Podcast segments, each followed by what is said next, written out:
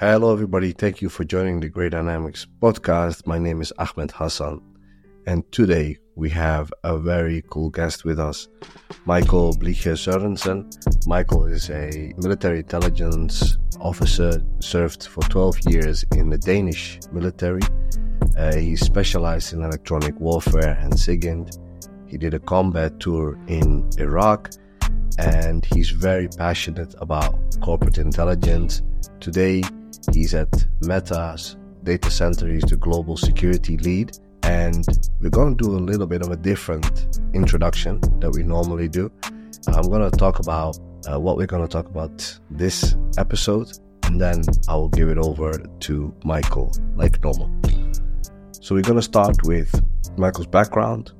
Then we're going into opportunities after working in SIGINT and electronic warfare we're going to talk about uh, an important topic in writing and intelligence called killing your darlings and keeping things brief. Then we're going to go over to adjusting to work outside of the army and the structure. From there on, we're going to talk about learning to build rapport with colleagues in the workplace and how different communication styles are from the military to the corporate setting. Then, what you guys probably are very interested in, what makes a good intelligence analyst we're going to go into discovering new career opportunities and staying open minded. Michael's experience on deployment and uh, commentary on how training and background can heavily influence an analyst's perspectives. And then we're all over the place, tailoring intelligence to consumer needs and creating valuable products. Issues in the field of OSINT, intelligence professionals being able to educate consumers on intelligence, what intelligence can and cannot do, competing with other internal and external intelligence professionals in a corporate world, and then lack of tactical intelligence in the private sector, or having strategic intelligence analysts working on tactical problems, and that often not going the way it should. And then intelligence products currently consumed by the corporate world and how they affect decision making. Uh, as always, we end with cultural recommendations. Over to you. Hi, Mikael. Or, hi, Mikael, or Michael for our American and English listeners. Thank you for uh, joining us. Well, thank you, Ahmed, for, for having me. I've been following your your work a little bit on uh, on Facebook and the stuff that you post. Super interesting, and I would love to hear more from you how you got into what you're doing right now. Well, I think you know um, and, and I'll be happy to provide that background. My, it's it's very much a a game of chance, so it's very much coincidence that I ended up where I'm at. At least that's the feeling that I'm sitting with, right? I joined the army. I've, I've listened to a lot of your podcast, Ahmed, and I think the story resembles a lot of your previous guests as well, right? I joined. I wasn't a rifleman, as your typical this, uh, you know, guests were, right? But they weren't you know, actually. I, I, I, had a yeah. I had a few uh, had a, a year or so in the light reconnaissance battalion you know, went the opposite way, joined, you know, for geographical reasons purely, joined the intelligence agency, also intelligence center we had.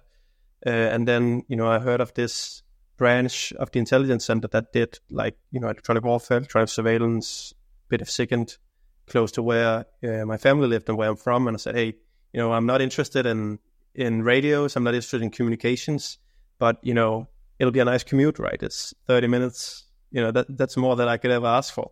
So I, I joined that, and then then you know I I did that for a few years. I had a very nice deployment. Probably the the the best part of my my time in the army was that deployment to Iraq.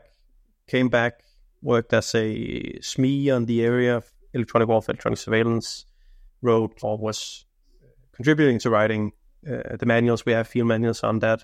Sat on some NATO working groups on electronic warfare, and then I decided to take the plunge right and transition, which was, I think it's the, the typical story as in, you know, looking for stability. The, you know, I, I really enjoyed my time in the army, but being deployed every third year with, uh, you know, if you want to create a family and all stuff, I really respect people who are able to balance that.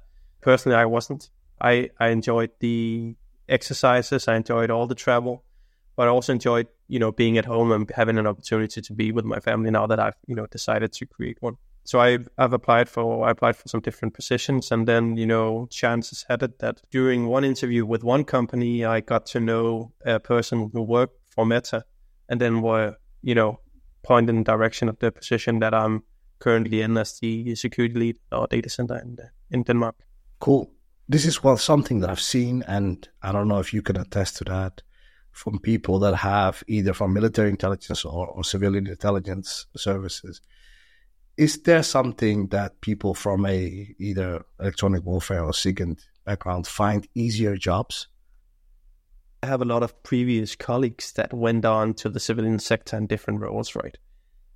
I don't know if it's easier relatively to other people with you know a similar background. Had I been an infantry officer, or you know, I, I don't, I think it would have been a different type of role. I might have been able to apply to. But I think the, the mindset might be different. Like I've seen a lot of my peers who've been very successful in their transition because they have a very agile mindset coming from the, with an intelligence background. So I, so I think that's definitely an advantage. Then I think that you know if you if you work intelligence, corporate intelligence, or if you work corporate security, they are heavily uh, influenced because there's so many previous uh, law enforcement or military people in there and they know these branches of the army that are often or army or military that are often out there, you know, eh, as a supporting asset. Right? You know, everybody liked getting electronic warfare information out to them, you know, when they were standing knees deep, you know, and the same with from a human source, right? Everybody liked getting that message from a human source, you know, a human uh, intelligence cell, you know, saying, you know, don't go there or do that, or you know, if we go and and I think people recognize that also 20 25, 30 years after they've experienced it and say, well, you know, that, that experience that I had with those kinds of people who worked in that sector, which, you know, that might make it easier. But in general terms, I don't know. I think I think it's the agile mindset that makes the transition in itself easier, but not necessarily like you know getting the first job. Yeah, interesting. Because yeah, that's that's something that, uh, from my own experience, what I keep hearing that people with, you know, EW or SIGINT backgrounds, particularly, are more, let's say, attractive, you know, for employees. And maybe that's because of the connection with cyber. Yeah, there's a, there's, I think there's a high degree of transferability on some of the stuff, stuff you do, right? And, and that might be why they're more attractive. But, you know, I, but I also think that relates mostly maybe to some of the major nations like, you know, in the UK or in the US where they have these big firms also on the private side side that does this. But you know, you're yourself coming from the Netherlands and I work in Sweden, right? And I'm I'm coming from Denmark. Well, we don't really have that kind of industry that support a private SIGINT electronic warfare enterprise, right? So it's very much government assets, but the mindset of you, you know, correlating, you know, collecting, analyzing massive amount of data, understanding, you know, dangers of circular reporting, understanding the uh, cooperation with other ins and other single sources and how to fuse that into a product that actually adds value. I think, you know, that's something that maybe specifically within human, I would say as well, because you got your C2X cells, I think something for the fusions, right? But also within electronic warfare, SIGINT is, is quite uh, unique because we we treat our capabilities with a very high degree of secrecy because they are very sensitive, right? But it's the conundrum that we also need to share the vital information to our customers. So, so we don't want to share a message saying somebody said something about something's going to happen somewhere, right? Because that's you know, then we've then we sanitized it a lot, but we want to share something that's you know with a clear so what that's actionable and that's you know well or well analyzed, right? And I think that mindset is you know taking the massive amount of data from an EW or SIGINT perspective, translating it into something that a customer that doesn't understand that can actually use an action on. It's a skill that's that's very sought after in any industry, right? You could work as a technician in any other field, having to translate something to senior leaders, and fail in that, and then you know eh, your knowledge isn't really worth anything. Yeah, absolutely. I mean, I couldn't have said it better because I think the major point or the uh, pet peeve I hear from intelligence leaders is that it's so hard to either teach or to unlearn skills whereby it's so hard for people that coming maybe from an academic background to convey their findings right in a short and succinct manner. And, and you know yourself you know if it's if you go on and on and on you know you're you're quickly told you know to shut up and you know tell us exactly what's going on. So i think yeah that that makes a lot of sense because i think that's an element that I see often missing with uh, with young analysts. Yeah, I, I, I agree. Like the ability to deliver that BLUF, you know, the bottom line up front. You know, what is the value of this report? And if you can't identify it yourself, then you probably shouldn't disseminate it. You know, you need to you need to kill your darlings. That's all the you know all the the things that we intelligence people say to each other, right? That because you know if it's if it's not worth anything, if you can't, then it doesn't matter that you've spent a week writing it up. You know, then it doesn't leave you know your computer, right? Yeah, absolutely. I mean, uh, I'm going to point at this section of the podcast to some of the younger people in my team to listen to. See, somebody else is saying, and I'm not the only one who said says this. Uh, so you leave the army, and the job that you're in right now at Meta is your first job out of the army. How how is that transition? Did you have difficulties? And like, how long did it take you to kind of like find your your feet pretty much. yeah, So it's it's it's the it's the first job out of the army. That's correct. And and I think even though I said that it would, it's probably easier for EW and SIGINT folks to transition. There's the, you know, that it's easy in a way that the the stuff you need to do actually on the other side isn't that complex. The job you show up to do every day isn't complex in terms of the actual the core of it. The complexity kind of comes into play when you put in the cultural element of transitioning to a civilian workspace, right? And working perhaps especially from big tech, is way different than working from a you know conservative army intelligence structure where you've got a pretty flat hierarchy in the intelligence structure compared to the rest of the military because of the way it functions and the way you know intelligence is is, is developed, but but nothing compared to the tech realm of things, right? You know the the cultural elements related to how you would address uh, and have tough conversations, uh, you know, and this might also be like you know we've we've briefly discussed it previously. Ahmed is the the not only the cultural difference between military government and you know tech, but also the differences between uh, Scandinavian culture, you know, straightforwardness and American politeness, right? And and I think I I ran headfirst into both the you know the differences between military tech and the differences between Scandinavian and American in my first year or so in that. And I had had some awesome, awesome mentors that would pull me aside after a meeting and said, you know, well, hey, you, you, you can't interrupt people. You need to give people, you know, an opportunity to speak. And you might not agree. You might think that what they're saying is totally off the charts, right? Not, you know, not not relevant, not important, you know, not not accurate. But you, you won't you won't convince them by interrupting them. Then, so what I learned during the first year, and that's, I think, the first year joining EW was probably the steepest learning curve I had in terms of leadership and technical capabilities, all the stuff.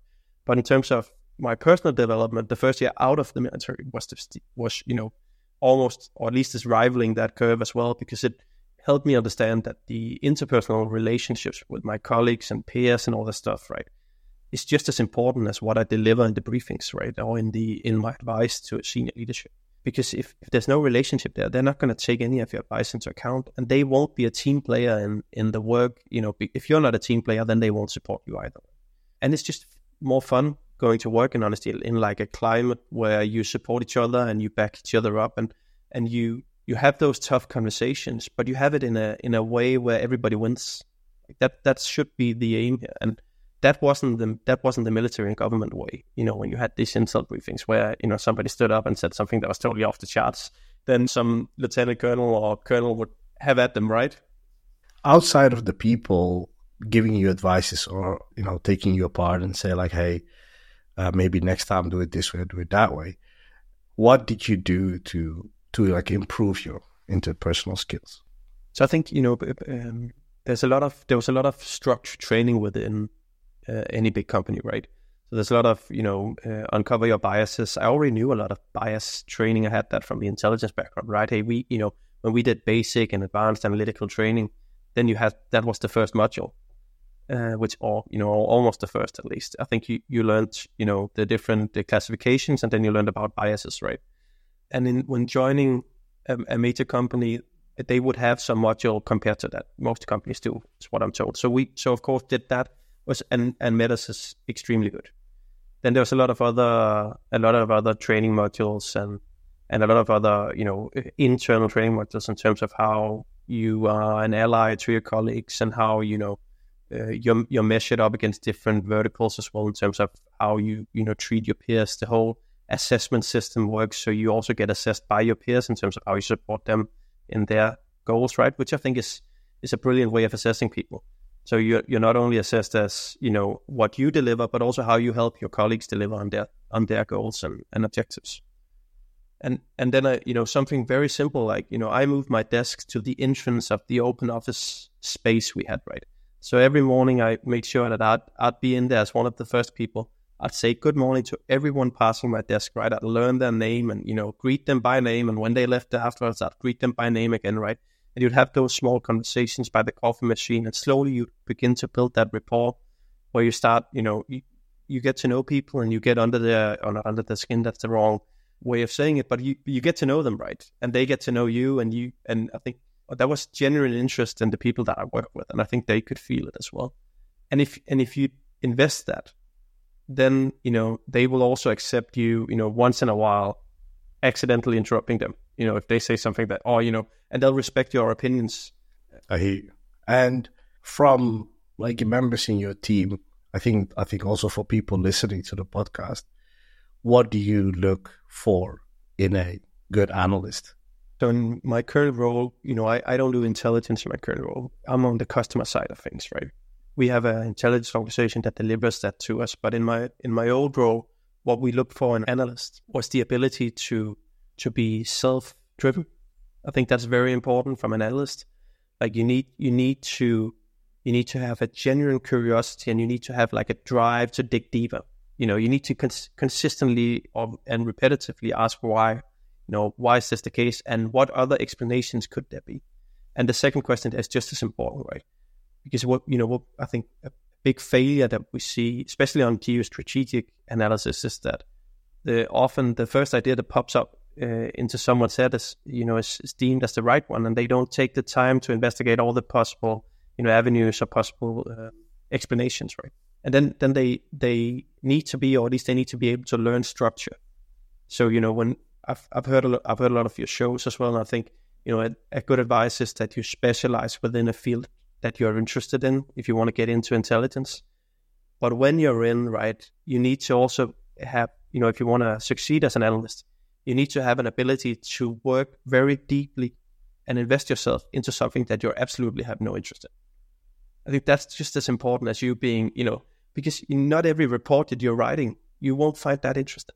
And and I think you know, uh, finding analysts that are that are, that will put in the effort every time, and then I, I'll you know, I'll live with the grammar, I'll live with this, you know, the way that they deliver reports. So, but if they've got if they've got the the drive and the effort, no matter what topic is that they're supposed to write about. If it's, you know, threat towards tea plantations or it's, you know, telephone infrastructure or whatever, then I think, you know, we've you've you've got something that you can build on. Because you, you'll almost never find a finished analyst because all intelligence cells work in their own dynamics. Uh, so you need to find someone who's willing to adapt to those dynamics or can contribute to that, right? Absolutely it's crazy that you're just saying this now because I had an interview with a candidate today where this is the exact thing that I said. Because what makes the difference, in my opinion, between a, a good analyst and a great analyst is having that ability to invest into something that you're not interested in, really, but but also loving the process. And yeah, I'm I'm happy that, that you're saying that because that's something that is not often talked about enough, I think. I think uh, people are often pushed towards a direction and they think this is what I'm going to do. And there won't be things that I don't like about it. But, you know, surprise, surprise. I think it's, it's a mindset thing, right, Ahmed? Like you, you know, at least I discovered in my career, just, you know, in, during the intro, as I told you, I never imagined myself working electronic warfare communications, right? When I joined the army, hey, I wanted to go out there, you know, jump in the mud, drive tanks, all the stuff that you see, right? But you know, other factors led me down that path. And, and I, you know, I learned to, because I invested time in it, I invested myself in it. I generally, you know, love doing it.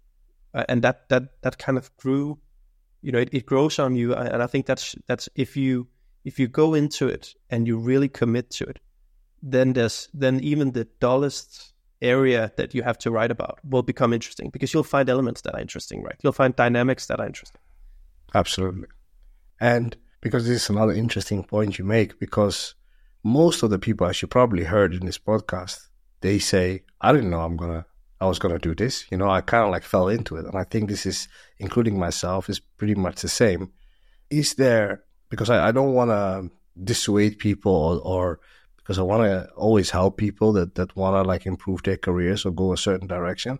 But is there a way to maybe better plan or be more prepared in career planning from a military and you know. Yeah i think you know uh, it's always important to do your career planning right? Do do your what do you want to do in three years and five years and ten years? And, and what do you need to do to get there? But you also just have to acknowledge that you'll you'll experience that that plan won't come to fruition. Because as you go along the way right two three years in you discover you want to do something new right because oh I, I never even imagined myself that this was a possibility. So i think that the most important thing is that you know it's very nice to have a goal and you know go for it definitely. But also be open to other uh, possibilities as, as you traverse down that path right? you know if nobody if you ask you know a, a, a toddler whatever what they want to do right? And you make a career plan based on that then you know there wouldn't be a lot of electronic warfare operators. there wouldn't be a lot of uh, you know because I've never heard one say that they want yeah, to be no, that, right? No, no, no. So I haven't even so just, heard like a teenager say it. So no, exactly, exactly. So yeah. So, it, so go in there and you know be open that there's new opportunities and there's a world out there with a million different jobs that are all different and have nuances and and when you're in one job and you find elements that are more interesting, then pursue that. You know, then there's probably another job where you could do even more of that. And then don't you know don't pay too much into the labeling saying is it intelligence or whatever. I want to do intelligence because if you find the elements of intelligence interesting, you'll find that a lot of other places as well because it's the you know it's the ability to do some deep analysis, right? It's the ability to impact you know key stakeholders and decision makers. It's the it's the uh, for a lot of people it's the it's the ability to you know it's the it's the military government kind of thing. You travel and you see the world, right? You go out and you know stuff that not a lot of other people do. You get to work with assets or uh, capabilities that not a lot of other people, you know, have ever worked with, and you'll find your own road. I don't think that there's any you can't you can't find two intelligence professionals that that's done it the same way. And if you do, then you know I'd be I'd be impressed. But if you find two intelligence professionals with the exact same background, right? You know, if you're a practitioner, I think you know going back to your question, to circling back, what can you do? If you, it depends on your starting point, right? So I, I started a, you know, I went into military intelligence and very much learned, you know, from a practitioner's perspective. So I understood that there was some elements of academia that I could kind of, you know, bring in to kind of improve the way I did my work. So I, during my uh, first few years at the unit, I also studied a full-time master's in international law and security to get kind of that academic uh, perspective into it.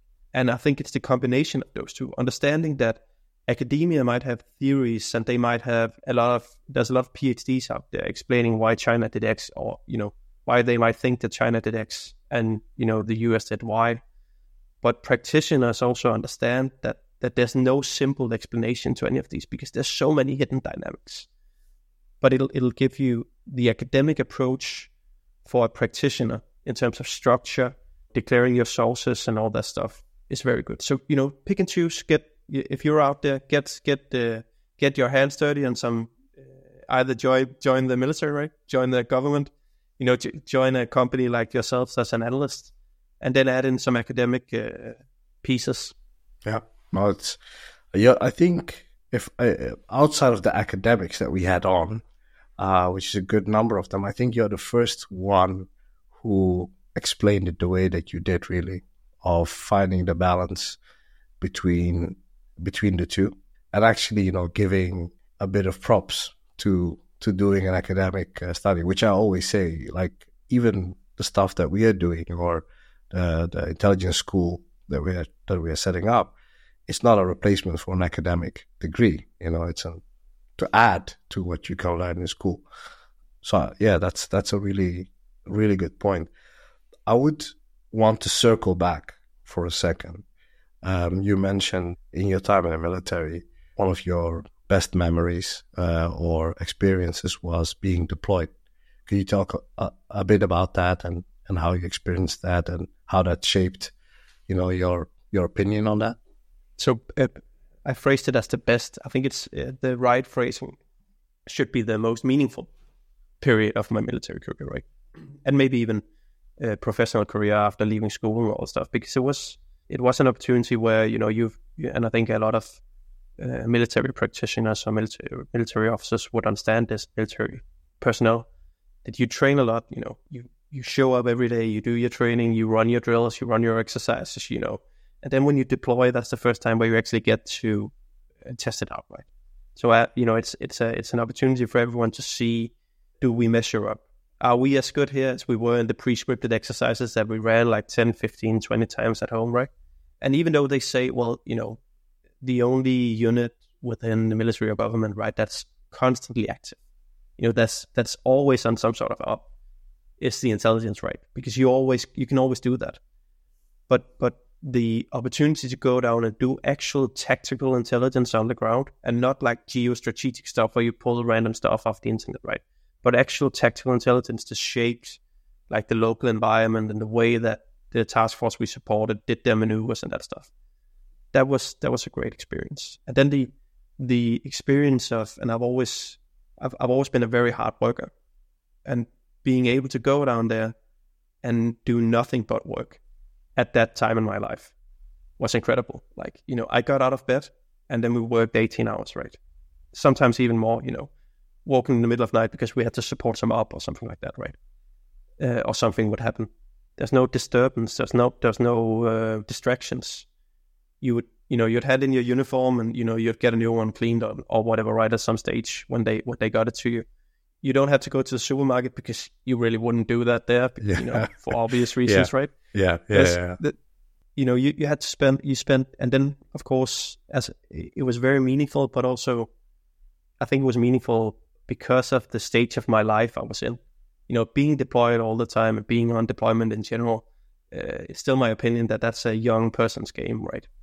And but I wouldn't, I would really uh, stress that I, uh, you know of my colleagues, especially within the intelligence realm, that seven months plus one month, maybe one two month, is probably also where you know in terms of the tradecraft, how to how do you do assessment group meetings, how do you do information management, and why is it important, right? How do you, what's the you know how do you work with different partners uh, how do you engage into a community you know five communities that you're not a part of yourself you know, on different restrictions levels and all this stuff. What do you share? What don't you share? You know, you you can train that all you want, but if you haven't tried it in an actual, you know, live environment, then you're missing out. I wanted to ask you something that people keep asking me after we do podcasts. Why don't you ask this or why don't you ask that? So there's a question that always comes up, and that is, and, and I think this is a good example maybe that I can ask you. And I don't know if you have experience in this, but did you work with other nations' uh, intelligence counterparts, and which ones were you particularly impressed by? Without you know, because this is something that people ask, obviously, from military guys and that are in, in a more kinetic role, but I don't often get the chance to ask how it is maybe in a coalition force or how that is.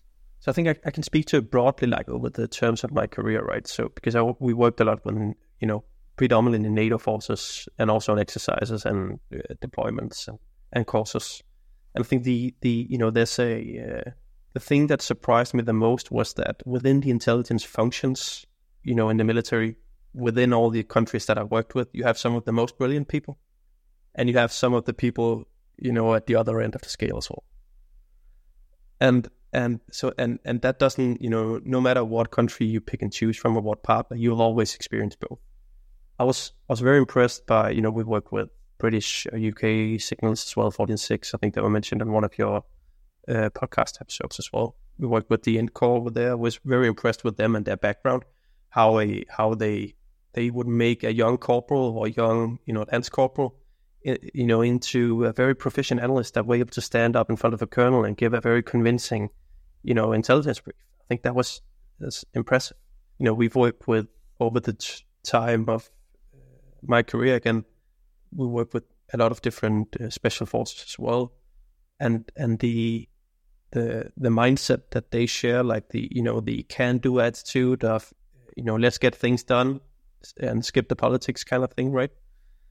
I just singled out one nation, so it's you know the and and they have their disadvantages as well in terms of how they recruit and what they do and all the stuff. But but that was very impressive. You know, I've, I think it would be shameful if I didn't signal out the Swedes or the Norwegians just because culturally and attitude wise, the Danish and the Swedes and Norwegians are so similar, right?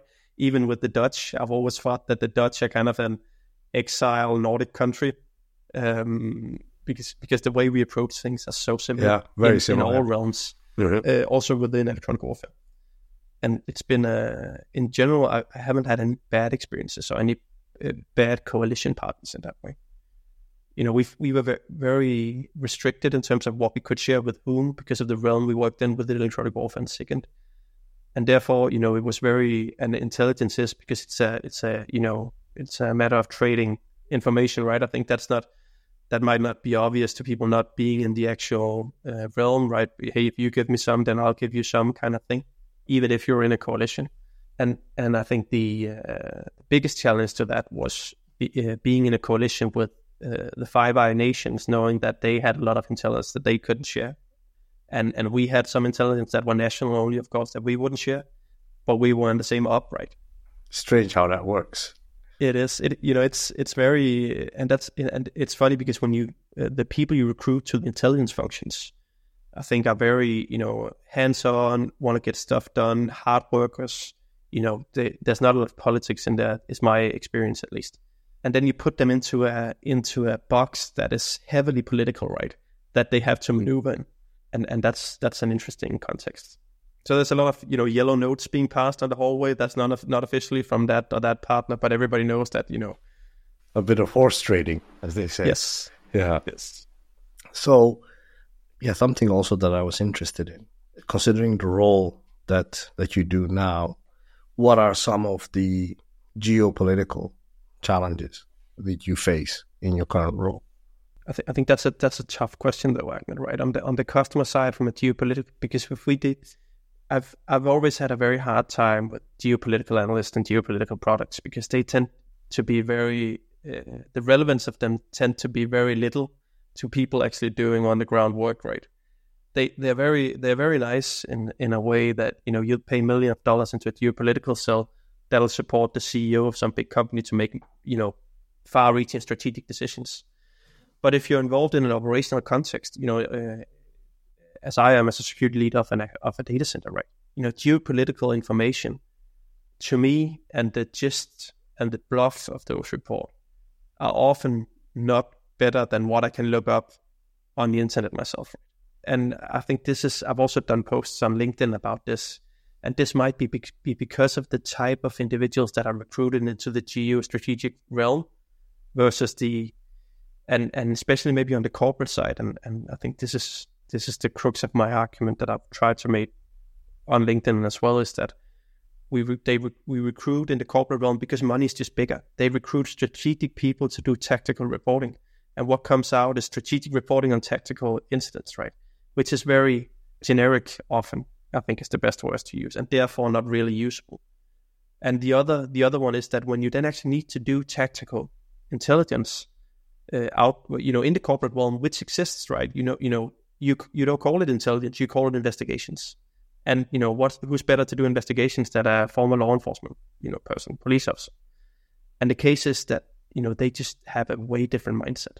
So what ends up, uh, you know, coming your way is that you'll end up, you know, having a very high level strategic analyst doing something, you know, for your area, that you know, a report for your area where you actually know more than they do, because you're right there on the ground and and you know you'll have a you'll have a former law enforcement officer doing what we would call a, you know if they do insider threat investigations like a you know doing like a target pack almost method right?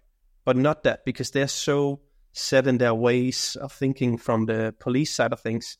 So they're not willing to say well he might be you know do he might have done that or might you know the the uncertainty that they allow in their assessments are just so minimal meaning that what they can produce in terms of intelligence isn't really worth anything. So they, they miss that analytical courage. They miss the the outside of the outside the box thinking, you know. Um, and I think that's a that's a big struggle within the industry as a whole. Uh, that you know, I hope w- we can all change over the coming years. No, it's I've seen this. I've worked alongside people. I worked for somebody who was actually on the podcast that is from a law enforcement background, and it was often, you know, it had to be evidence led, you know, so intelligence and evidence are not the same thing, right? So as you said, you, you talked about uncertainty. You said minimal. I think in most cases it's non-existent. You know, so it has to be this happened, and we need to be able to prove that it happened. And I think one field maybe that did a great job on tradecraft, at least in the OSINT community. I think they do a good job of of blending those two. I think where they fail, and that's not necessarily their fault because maybe the the training or the background is not there, but is that how they convey their findings, right, to you uh, or, or to other decision makers. And I think that is some, that that is a yeah. I don't know if it's a huge problem, but it is a problem, and I don't know what the exact solution is from an outsider because for us, we try to basically one week them get the tactical stuff and the other week do the strategic stuff and, and switch them over as much as we can. And, and we give them opportunities to work on tactical products. I think outside of experience and, and exposure, it's very difficult to, to teach. And I agree with that, but I think, you know, the, the mentality that you have to, and, uh, and that comes with experience. So I totally agree with that. But the mentality is, or needs to be just as any other thing, right? And I think that's also where academia can kind of blend in is that you need to know or you need to identify the questions you want to, you know, find answers to before you begin. And and you can do a preliminary, you know, dive in and see, you know, but you can't just say I want to know something about Chinese U.S. relationship, you know, because that my my my customer might be interested in that. But you need to go. You you need to be, and I think this is what sets aside like the intelligent or the uh, the excellent intelligence and security firms in the private world from those that are just you know producing more spam, you know mass, you know reproducing news from other outlets and you know putting their own uh, logo on the header. Is that you, you need to have a very deep conversation with your customers. You need to understand their business better than what than you know you than anything because you need to understand the dynamics that they are interested in, and then you need to develop that. You know, I, I think I, I in the military we call it command's critical information requirement, right? You know, what information is critical, which questions are critical for us to be able to answer for them to make a business decision that adds value to them or reduces risks, right? Or, you know, exposes risks. Uh, and, and for a lot of people, right, they, you know, and I think this is my, this is where I take a jab at the OSINT folks, right? Because they think, you know, they can just put a, or, you know, not they, sorry, I'm speaking to them as a, as a uniform kind of group of people, right? But, you know, a, a lot of OSINT uh, a lot of OSINT work seems to, at least in the beginning, because people thought that, well, it's just the internet, right? Anybody could do it. Seems to be, hey, let me Google something. And then, you know, one is, you know, they first, they don't have the craftsmanship of the intelligence field. So they, so there's a huge, and I'd really, you know, if somebody could map this out, this would be excellent. But I, I but the amount of circular reporting within the OSINT community and within that is astonishing, right? because you know they they don't declare their sources, which is okay, but they also they don't declare anything. They don't declare their uncertainties, right? They don't. They there's no there's no standard uh, yardstick as the mod uses as an example, right? And then the other thing is that there's a convergence happening, just as.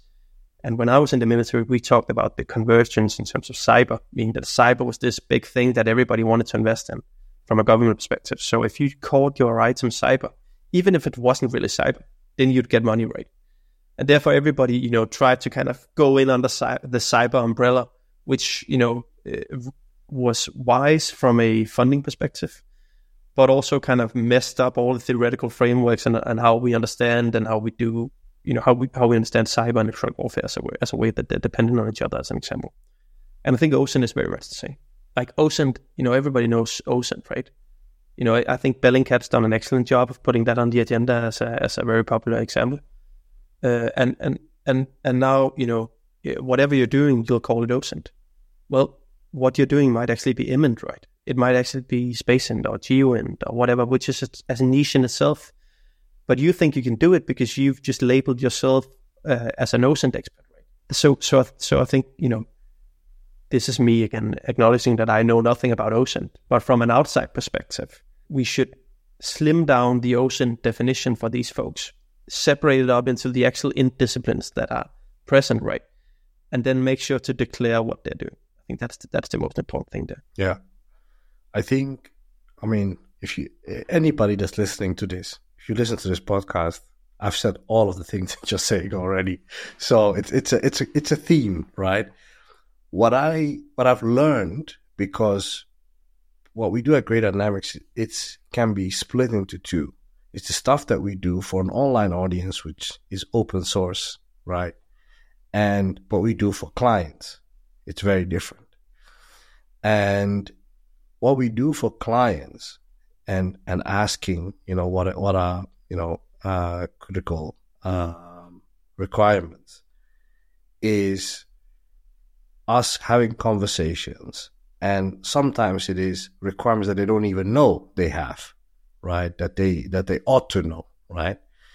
Where I think with the open source side, where that problem comes is who is your audience, right? Because it's not a it's it's not a figure that you can you know either in, engage with unless you have an audience that you can engage with and, and ask questions and these type of things. So I forgive people in OSINT for that, but I think the one trouble that exists in OSINT, what I don't see people talking about, and you mentioned something about this, is that the declaring of sources is often not done because it's malicious or the reason they often don't declare sources is because they want to keep it to themselves.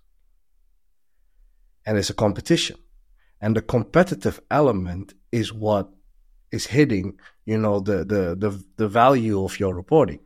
And I don't know if that's un- understood. And it's also because it's such a unstructured, almost rebel like community right? Then, you know, a, a, guy sitting in his bedroom can do this and, you know, can become like a huge on Twitter or, or anything, which I respect. And, and I love some of those guys too, uh, and girls. But circular reporting, you know, go to Telegram, take it from Telegram, translate it poorly, you know, put it on Twitter. Then somebody takes it from Twitter and then it ends up at a think tank, you know. So, and then before you know it, you know, you are quoted by the New York Times and they don't even know who you are. You're oh, an 18 year old in your bedroom, you know? They'll they'll confirm it by the original Telegram one, right? So now they got two two sources in it, which is the, you know, in, in, in hey, and I, I, I acknowledge everything you said there because, you know, and it's totally accurate. The competition from a corporate side, I think you're right. That might be the aspect that are, because in, from a government military side, why you wouldn't declare your sources? You know, we would, we would have two reports. We would have a report that would go to the community that we shared all information with, right? The EW community. And I know HUMINT has the same, you know. And and then we would have a report that would go to, you know, not or that would go to the all source community for fusing with other single sources. The one that was specific to electronic warfare would have all the identifiers needed, right?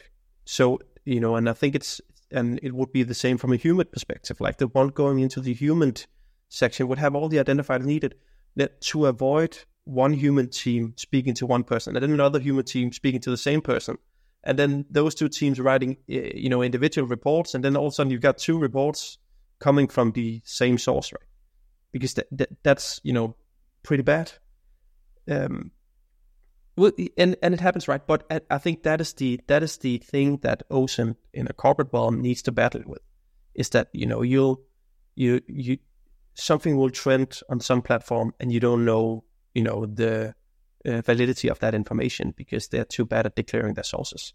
And if you really if you're really a dedicated OSINT analyst or intelligence analyst, then dedicate your sources, and I think the audience will follow because they will then you know at least the people who understand the business will know that you know and it, it'll also be a way of you know for yourself of covering your own ass and understanding like what you're reporting uh, what's and, and separating and i think that's the other part of it when you see these geostrategic analysis uh, uh, or disseminated reports or even the OSINT reports when we wrote reports, we had a clear delineation between the fact, the comment, and the assessment, right?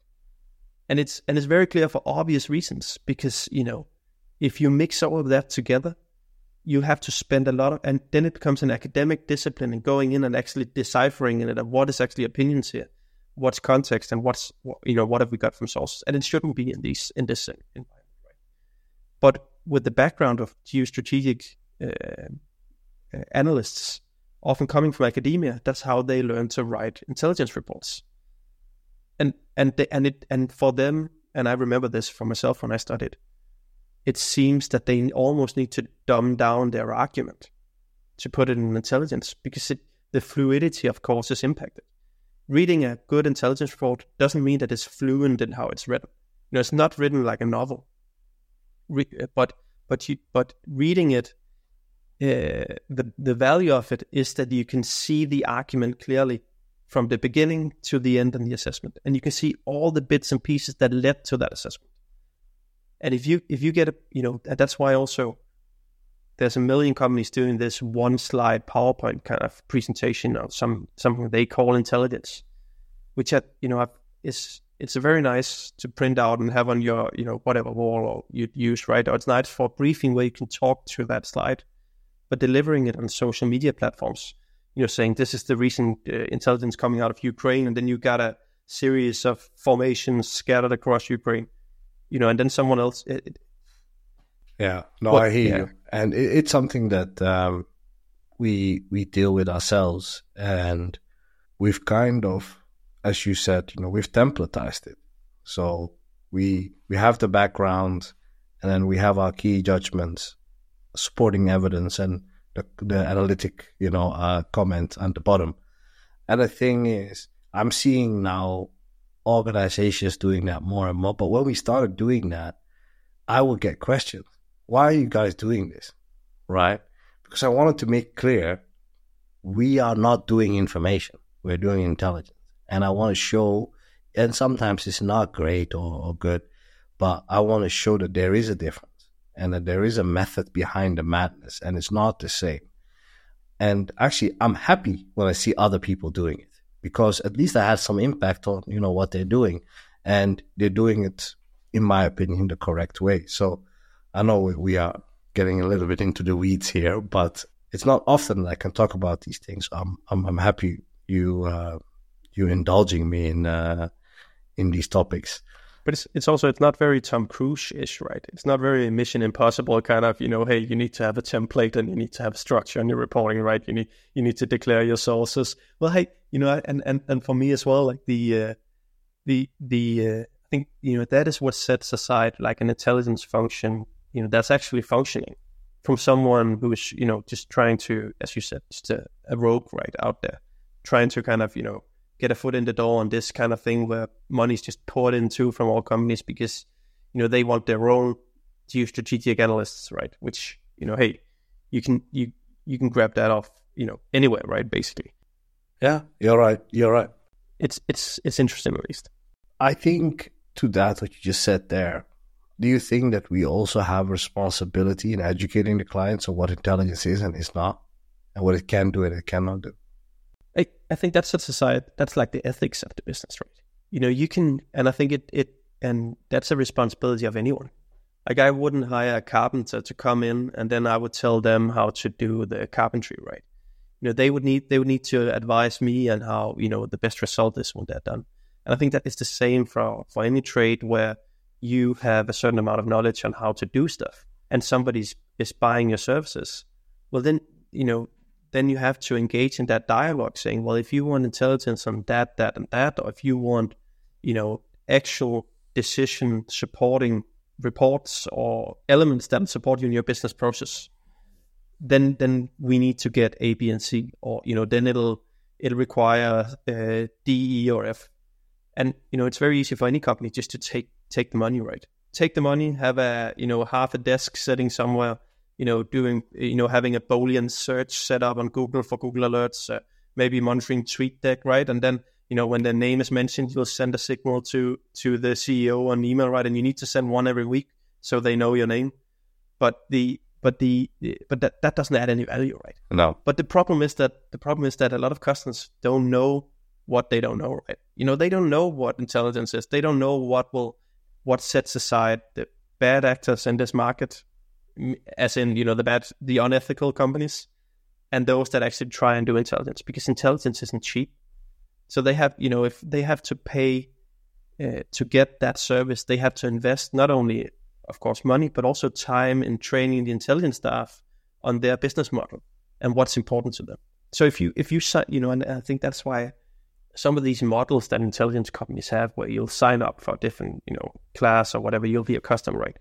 That relationship, you know, you won't deliver them actionable intelligence from day one because it's yep. a give and take kind of thing. Yeah, like yep. it's a relationship that needs to develop over time, where they get to learn your business and you get to learn them and what they can provide and what they can't provide because you can't us as an intelligence function you can't be an expert on all areas all industries all you know all geographical areas as well and you and you need to acknowledge that and you need to declare that and then and then I think you know there's there's a onus on the on the corporate intelligence companies or risk mitigation companies or whatever you call them due diligence services KYC services whatever right to sit down with the client you know the, and and a lot of this could be hashed out like you know, send your analysts to the actual uh, customer you're supporting.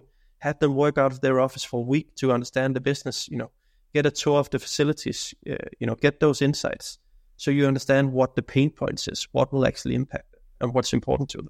Do you think that analysts should, because this is another issue that I see, do you think that analysts should work more on their interpersonal skills? Because how, because often you, if, if a company hires an intelligence company and they might have something like an intelligence function already.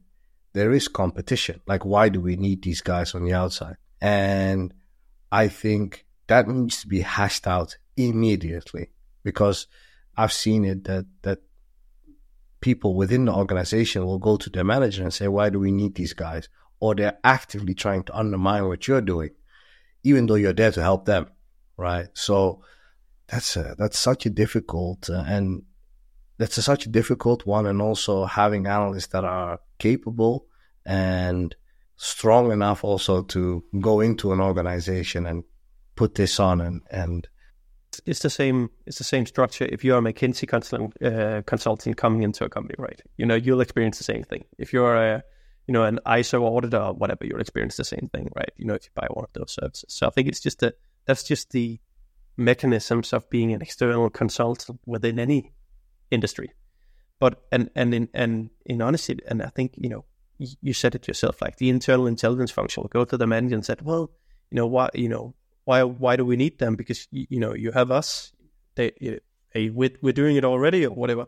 And I think you know to me, hiring an external company in to do intelligence, if the subject you know is so similar to each other as the internal department you've got is a clear signal to your inter- internal department that they need to get their stuff together and start providing you with something that's actually valuable to the business. Because if the external department coming in can do that without sitting there Monday to Friday, you know, without sitting in the business meetings, without all the privileged information that any internal intelligence unit would have, then you're really doing a bad job. Because you're so the any internal intelligence function is so far ahead of the external consultants coming in because they live and breathe the company culture and the way the company is structured and they understand the specific context and you know whatever is important uh, to the business leaders because they engage with them on a you know weekly daily monthly whatever basis right? That they should be the projects that they deliver should be way above those that any ex- uh, exterior or sorry external co- consultant could deliver. When external consultants are brought in anyway I think it's a matter of they can all they can contribute with a with some diverse perspectives to some of these intelligence functions that's kind of very stuck in their ways, and and and they can they and I think the you know as you said it yourself, you're there to help them. You know you're there to they and and I think you know this is this is a way of undermining your own business maybe Ahmed, but the industry out there is pretty large, right? But you know if they don't take what you're good at, you know when you come in and then adopt it into their own function, you know, then it's their own fault. Then they will be will be become irrelevant over time. And and of course, as you you know, the benefit you have is that you've seen hundred different companies in different industries and how they do and solve the intelligence question. So you'll bring that perspective in uh, when you come in as an external consultant. But you know, this and this is this is what's always kind of bothered me is that if I can get an intelligence report off LinkedIn that's worth more than the intelligence reports I get off of our full time analysts sitting inside the company or something. Not saying that's the case. But if you're sitting in a company where that is the case, you know, then you need to shake up the intelligence functions that you have. Because then they're they're not, you know, they should start paying rent. Uh-huh. Yeah, yeah, yeah, that is true. I wanted to ask you a question that I don't always ask, but I think it's an interesting one. Is there anything that keeps you up at night? I I don't know if keep you know I, you've you've heard we've had a I think we've had a very good uh, discussion or talk over the last hour almost Ahmed here, and I think my the state of maturity within the private intelligence industry, you know, I I still find extremely or you know was a, a huge surprise when I transitioned, and so so will you know the the you know over the last years everybody's seen it there's you know masters popping up left and right on intelligence studies and cyber studies. I think you know that'll that might solve some of it from an academic perspective like provide a lot of tools and you know provide some best practices and all that stuff but there's still there's still a like a you know dog with a with a with a ball kind of thing like you know every you know 90% of all the geostrategic analysts sitting there are analyzing on the same items so we're very much we're very much you know, and that's why you in every company or in every military organization you had a collection plan, right? That covered your entire area of responsibility. But that method of working isn't as prolific in the corporate world. Like you don't identify this. You don't you don't map it out. You know, you go from you go from shiny thing to shiny thing, and then it, you know when something pops up, it's always a surprise. So the the ability to be uh, you know, forward looking in your assessments, the ability to foresee things, right? So you can actually enable business to take action and not just report on what has happened. I think that that continuously surprises me and, and, and is a, in honesty, it, it makes me wonder sometimes of why we have these corporate intelligence functions because they are more, you know, they are, they are a corporate news channel for a lot of companies. Like they, they just, they correlate news and then they provide it internally with a, you know, two line commentary which is is isn't you know hey I I I have my own you know API set up that pro- will prompt me when there's a when there's a breaking news locally right that that doesn't provide me any value I think that you know that and the failure from senior leadership especially to see that you know that the value provided to tactical decision makers is very small from a corporate intelligence side because 90% of the business focuses on supporting senior leadership in these businesses that's the that's the uh, I don't have a, a, a way of solving that, or even if it should be solved, is that's just the uh, way it is. Or it can be solved. yeah, um, or if it can be solved, exactly. Yeah. But it's it's something that you know I keep every time somebody tries to sell or talk about corporate intelligence. If the next slide that they show, you know, is is is a globe, and you know the highlighting all the different conflicts that they're covering or whatever, right? You know, then I'm out and and unfortunately that's like uh, that's the, you know it's it's political science majors coming in and just doing more political science stuff basically from a corporate world you know it's um, from time to time we take like interns that we train becoming analysts and it's funny when they go out into the wider world and they get jobs and some of them get really good jobs in, in, in corporate intelligence teams and one i'm not going to say a name and where this person is at but somebody I was really proud of in our team and uh, went into private sector, got a really good job. And then maybe two months in, I get a phone call. We don't do intelligence. I'm not hired to do intelligence. I'm doing risk monitoring or, you know, this is not. And it is to me a surprise when they go to, I'm not going to say names of companies, but they go into other organizations way bigger than us. And they're like, uh, the funniest one was I'm now embedded analyst at a company, at a large organization with global footprint, and my, I know more than my manager when we're talking about intelligence. And and that's the person supposed to train me. They tell me. So I am seeing what you're saying, and but I don't know to. I mean, I can only do what we can do, and the stuff that we do for our clients is fairly is very niche, and we don't pretend to solve all problems, you know, with with all kinds of solutions. But yeah, I hear what you're saying, and I think a bit of education of intelligence consumers as well as analysts and collectors is, I think, where we can have the most impact.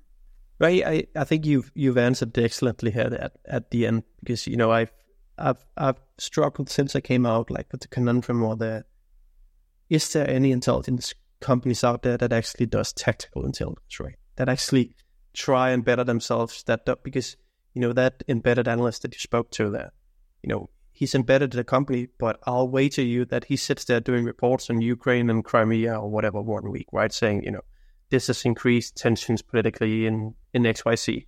And this company might even not even have any affiliates, you know, in, in Ukraine that's impacted.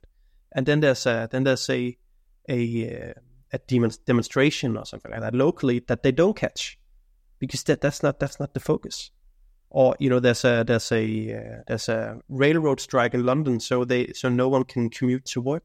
Well, they didn't caught uh, you know catch that one because their focus is on the Israel Palestine conflict. Or, and I think someone and I I, I I'll just summarizing from our conversation, right? And I, will just I'll hope you agree, but otherwise to say so. I've met afterwards, but someone someone needs to needs to in their dialogue with senior management tell them that, hey, this G- geostrategical stuff, some of it might be very important to you. But, you know, impact to business, we, we can provide, you know, we can use those resources better on a local or regional level for where you're present in terms of, you know, what's happening on the ground near your office in London or what's happening, you know, on the ground. And, and especially when you're an embedded analyst, that should be what you're, what you're thinking about. Then you can buy whatever, you know, strategic products you need to understand the Ukraine Crimea conflict. I agree. I agree. I, am not gonna pretend like that's not a conversation I've had often, and I think for us the way we we we we saw that we could compete was we just go and talk to people in places where nobody else wants to go or can go, and that's the best way I saw we could compete. So the people that come to us are not really interested in larger themes because they're interested in what's right in front of them. And they should be. They should be. Exactly. And and we cannot, for example, oil and gas company operating in Nigeria and they're, they're thinking of expansion to maybe a neighboring country or a region. Well, what they ask us is, all right, it's all well and good what the newspapers are saying and what, what what's in the open source. I want to know what the governor has to say you know what uh, what the locals have to say. Do they even want us there, right? And I know that most of my competition is not going to do that. So these are the type of problems and areas we focus on. So we kind of we have some corporate clients, but majority of our clients are governments. So um, because we cover mainly a very specific problem set around either from an irregular warfare perspective or from a direct threat in a specific location or that they try to understand. So I remember the first client who ever told me, F OSINT. I'm, I don't care about that. And I don't even know if they knew what OSINT was, but they, they, they saw like, if everybody can do it, then why am I paying you to do it? Because I can do it myself then. They want, they were like, we want you to talk to the person that is in this region, or we want you to talk like, do these rebels really hate us? Or can we operate there and, you know, do they welcome us providing support to whatever, you know, location they're in? So those are the type of things that we focus on. That would be variable, right? Instead of having an analyst go in and look at the Ministry of Foreign Affairs or whatever, right? Travel advisory and then communicating it in a one slide to you saying, well, you should, probably shouldn't go there. Yeah, yeah. And and to be fair with you, when I started, that's the type of stuff we did until somebody said, guys, this is not making a difference for us, right? Do what you're good at, you know, do what you're trained to do. And that's when we realized, all right, we need to change our ways and we need to refocus.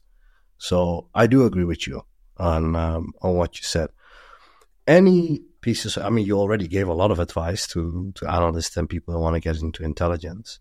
Was there anything you want to add to that?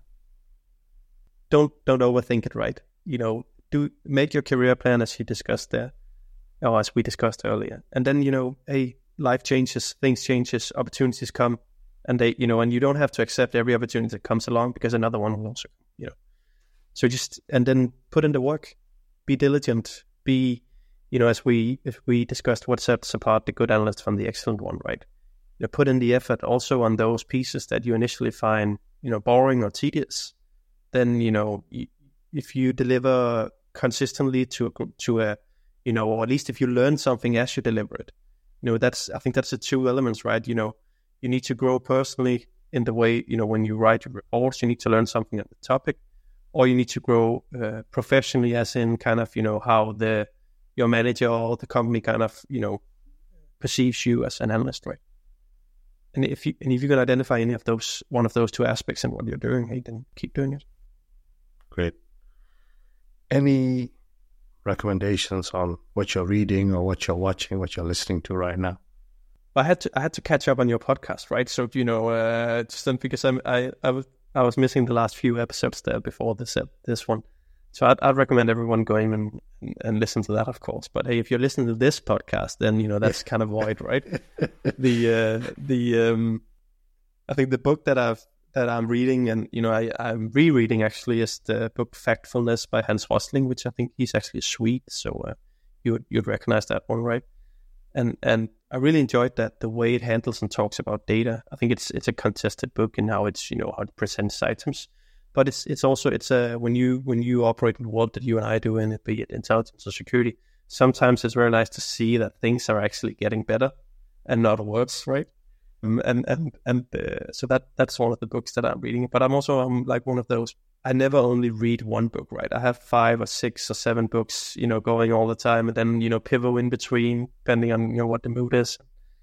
So uh, you know, I, I, think the most important thing is you know read, do something, uh, even audiobooks, right? Just you know keep keep uh, keep learning about the subject that you're interested in, and then also pivot outside that sphere, right, to something else, so you might discover new interests. Yeah, absolutely. I think uh, I don't know if I've ever talked about this in a podcast, but for me, like I read a lot, and not just for work or anything. It's just I've always enjoyed it since I was a kid. But so my parents did at least that a good job with that, teaching me to to enjoy that. But um, I'm I'm reading now a book. Um, I'm rereading a book because there's a second part that came out. This is more of a like a spy novel I think people will really enjoy. I don't know if you have you ever heard of Terry Hayes. Uh, he wrote uh, I Am Pilgrim. It's a fantastic book. Like uh, I, I can say honestly that I can recommend it to anybody. It's it's seven years old now, but his second book was highly anticipated. Came out, which is the Day of the Locust. And from from what I'm hearing from my, my buddies that are reading it, they're saying it's amazing. But I wanted to read the the story, the original story, and then go back to it. It's not, it's not one of those issues you'll bring on the airplane, right? I saw 890 pages. Yeah, but uh, you read it, you, you read it pretty fast. And I read a lot of Japanese manga, uh, which I've always, since I was a teenager, I've done that. So that's something that uh, I'm reading now. One on a wandering samurai called Vagabond. It's it's actually really good. So that I can recommend. But thank you so much, uh, Mikael, for your time, for your insights, for your passionate opinions. And I think it will, I think it will make a lot of people think what you have to say because it's not often that somebody comes on a podcast and opens an attack like that on corporate intelligence and the status quo. So, uh, and I appreciate it because there's a lot of things that I have clients that listen to the podcast and they will let me know like, oh, you know, uh, it's so interesting what that person have to say. So in this case, I think, uh, um, and the person that I'm talking about right now, he will know when he listens to it. He's an avid fan of the of the podcast. But I think you you made a lot of good points that I always try to tell him about, you know, the approach of of this stuff. And and when he sends me an article about what's going on, or somebody's doing similar work as we are doing, and I'm like, just look at any of the sources. There's not one named, you know. So yeah, thank you so much again for your time. And I, um, yeah, I really hope to speak with you again and uh, and um, follow what you will post on LinkedIn and really enjoy that. Anywhere people can find you, or if you want to be found, feel feel free to engage with me directly on LinkedIn, right? And you know, I I, I truly, you know, I can't stress this enough, like the importance of mentorship, right? Having mentors in the sector. Absolutely. And and and I think you know we are uh, still a very tight knit, closed off, you know, uh, community. But I think my last kind of uh, statement in this podcast would be: if you're sitting out there with any wish of going into this, right, or every, you know, into corporate security or corporate intelligence, then find yourself some mentors. I've had three or four mentors over my car- brief career on the other uh-huh. side of the uh-huh. of the fence, as we call it here, right, in the corporate realm, and they, you know, they've all contributed with unique perspectives and unique items that that kind of helped me grow my career. So uh, absolutely, uh, should do that. That's a great, piece. yeah, that's a great piece of advice. Actually, yeah, I can I can only uh, second that. Same for me, particularly understanding this weird industry and uh, and making introductions because that's another one. If you if you don't know the person or you didn't serve together or it's such a hard, you know, especially because we are a suspicious bunch, you know, it's hard to yeah, to to talk to people. But yeah, thank you so much, and for everybody listening. If you made it this far, thank you guys for all the support. And uh, I want to also give a special shout out. You mentioned it already, uh, Mikael, uh, to the to the countries in the Nordics. You know, I, I know I've mentioned that that I live in Sweden, but I think Sweden, De- Finland, Denmark, and Norway are all represented in the top 20 listeners. Sweden and, and Norway and Denmark are all in the top 10 even. So, which is above because it's not that big of populations. But yeah, thank you for all the support and uh, um, yeah, thank you guys and anybody listening to the podcast that is interesting to coming on and sharing your story. Yeah, reach out.